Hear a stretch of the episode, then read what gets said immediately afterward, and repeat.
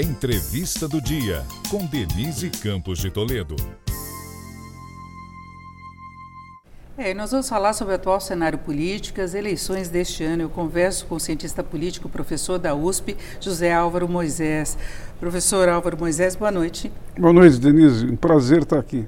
Eu que agradeço a sua participação. E vamos começar falando desse ambiente político que nós temos, com casos já de violência pela polarização, na verdade, a divisão da sociedade que a gente já vê há bastante tempo. Isso leva a conflitos permanentes e a gente vê essa polarização também nas pesquisas.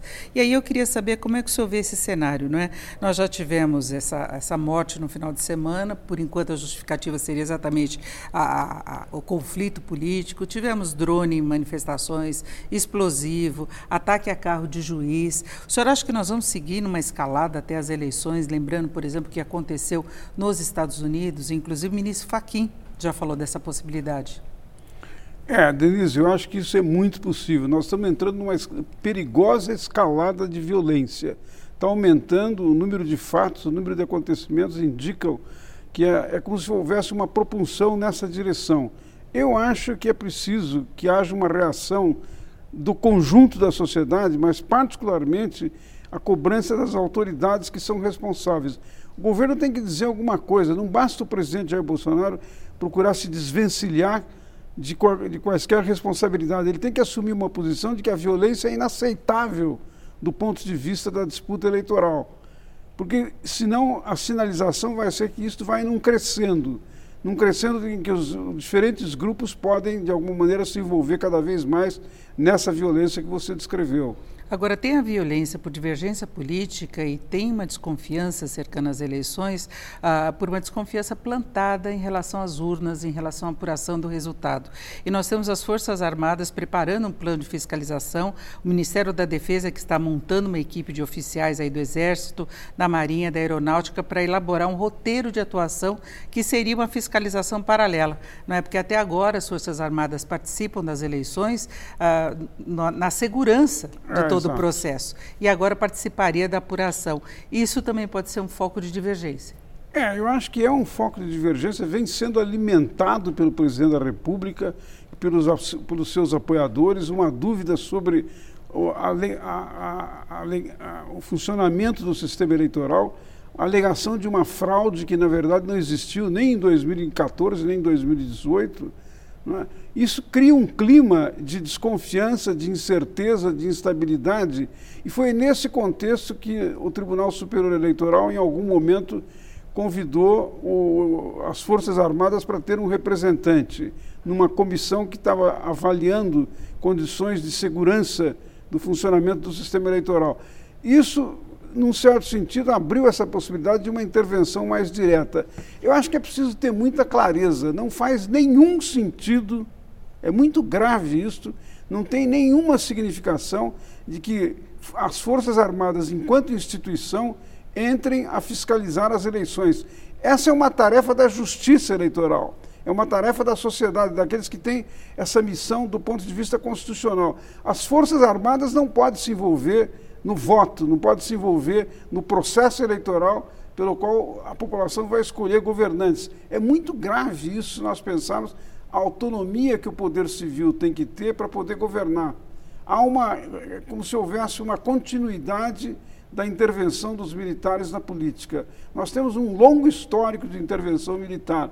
É ruim, não é bom para a democracia, nem é bom do ponto de vista profissional para as próprias Forças Armadas, que têm uma missão específica de segurança assegurar a segurança do país em relação a possíveis eh, circunstâncias que podem representar perigo.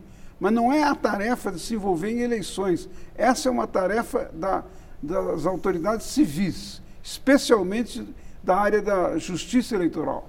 É, que é uma justiça específica para isso. E no final das contas, a, as eleições que são um marco da democracia, elas passam a ser uma ameaça à democracia na medida em que se chega com desconfiança, com polarização, com risco de violência, não é? É, veja, Denise, na verdade a eleição, o, o, o direito de voto é, digamos assim, a manifestação da soberania das pessoas comuns, que é típico da democracia, é próprio da democracia. É? As, os eleitores, as pessoas comuns, os cidadãos comuns, tem uma soberania que se traduz, que se expressa através do voto. Quando você levanta dúvidas sobre esse direito, sobre o funcionamento dessa perspectiva, você está colocando em questão a própria democracia. Então, nesse sentido, toda a retórica que o presidente Jair Bolsonaro vem mantendo, levantando dúvidas, fazendo afirmações de que houve fraude sem jamais apresentar provas, não é? e agora envolvendo as Forças Armadas, isso é muito ruim, porque passa a mensagem para os cidadãos comuns que eles não têm mais essa autonomia de escolha, que alguma coisa pode interferir no processo e, de alguma maneira, fraudar o que é realmente a vontade popular, que é garantida pelo voto eletrônico. O voto eletrônico é reconhecido no mundo inteiro como um, um, um, sistema que funciona bem. Aliás, não só no Brasil, em outros países também ele é adotado. Né? É, e, professor, além dessa questão específica em relação à segurança das eleições, essa polarização toda, o que a gente percebe é um avanço da chamada velha política. Né? Se falou em renovação, mas agora a gente vê, por exemplo, na aprovação da LDO, da lei orçamentária do ano que vem, a inclusão das emendas do relator, não, não se tirou a obrigatoriedade, mas está lá previsto, e, esse, e essa é uma fonte de barganha entre governo governo e a base de apoio. Então, se garante uma base de apoio repassando recursos, que é o que tem ocorrido, que já ocorreu no passado, vem do sistema político brasileiro, mas esse vício né, da política, ele ganhou muita força. Ganhou, você tem razão. Essa é uma questão também extremamente importante. Quer dizer, isso ocorre no contexto de um presidente que, do ponto de vista da sua relação com com o Congresso Nacional, com o Legislativo, é um presidente débil, fraco. Ele não montou, desde o início do seu mandato, em 2019, um sistema de coalizão pelo qual ele pudesse governar e ter apoio. Ele teve muita dificuldade para fazer isso, até chegar ao ponto de buscar o apoio do Centrão, a despeito de todo o comportamento que muitas vezes os partidos do Centrão têm, num sentido estritamente fisiológico. Agora, eu acho que é grave a observação que você faz, é muito importante, porque significa adotar, voltar a métodos antigos, métodos tradicionais de apropriação de recursos públicos, é? abuso, portanto, do poder sem controle. A, a, a, criação do chamado orçamento secreto é exatamente vai nessa direção. O roteiro do, do orçamento secreto é o de uma negociação escusa feita na, na, calada da noite, digamos assim, sem ser pública, sem explicitar critérios entre segmentos do Congresso que apoiam, no caso, o presidente e o modo como o Executivo está administrando o funcionamento do, do, orçamento secreto. Quer dizer, há, há, uma, há uma conivência dos dois lados entre o Executivo e essas orientações que foram adotadas no Congresso Nacional. E aí chega também a aprovação do pacote de bondades, que é chamado por muitos de pacote kamikaze, medida, né, a, a, PEC, que pode ser aprovada hoje em dois turnos, tem, tem ultrapassado todos os roteiros de, de aprovação de uma PEC, contraria a legislação da responsabilidade fiscal e a própria legislação eleitoral. Particularmente a legislação eleitoral que prevê a impossibilidade de que o executivo tome decisões dessa natureza a poucos meses da eleição. É muito claro, é muito simples para as pessoas entenderem isso.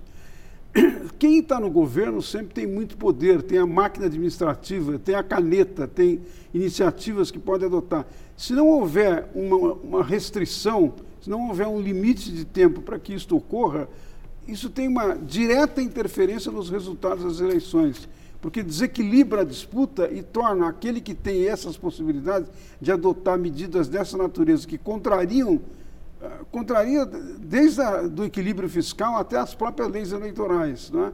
Quem tem poder de tomar essas decisões tem mais condições, portanto, de chegar a segmentos dos eleitores que talvez não tenham toda a informação sobre o que está acontecendo. Veja que, num certo sentido, o objetivo do Auxílio Brasil não é? Desde o início ele foi indicado como alguma coisa que vai durar apenas até o final deste governo. Quer dizer, ele não é uma medida destinada a, a, digamos assim, a enfrentar um problema de miséria, de pobreza que é típico da sociedade brasileira. Ele é uma medida estritamente conjuntural, visando resultados eleitorais. É evidente que isto colide, isto se choca com as leis eleitorais. Seria necessário que o Ministério Público, não é? E, e, e os organismos judiciais de, de investigação tomassem a responsabilidade de cuidar dessas questões que, evidentemente, alteram, podem alterar o resultado das eleições. Aqui sim nós temos uma possibilidade de fraude. É uma fraude que não é feita diretamente, mas ela, ela tem uma implicação que acaba tendo Perfeito. o resultado que supostamente outros mecanismos de fraude pode ter. Bom, eu agradeço muito a participação de José Álvaro Moisés, cientista político. Mais uma vez, obrigado. Essa foi a entrevista do dia para o podcast do Jornal da Gazeta.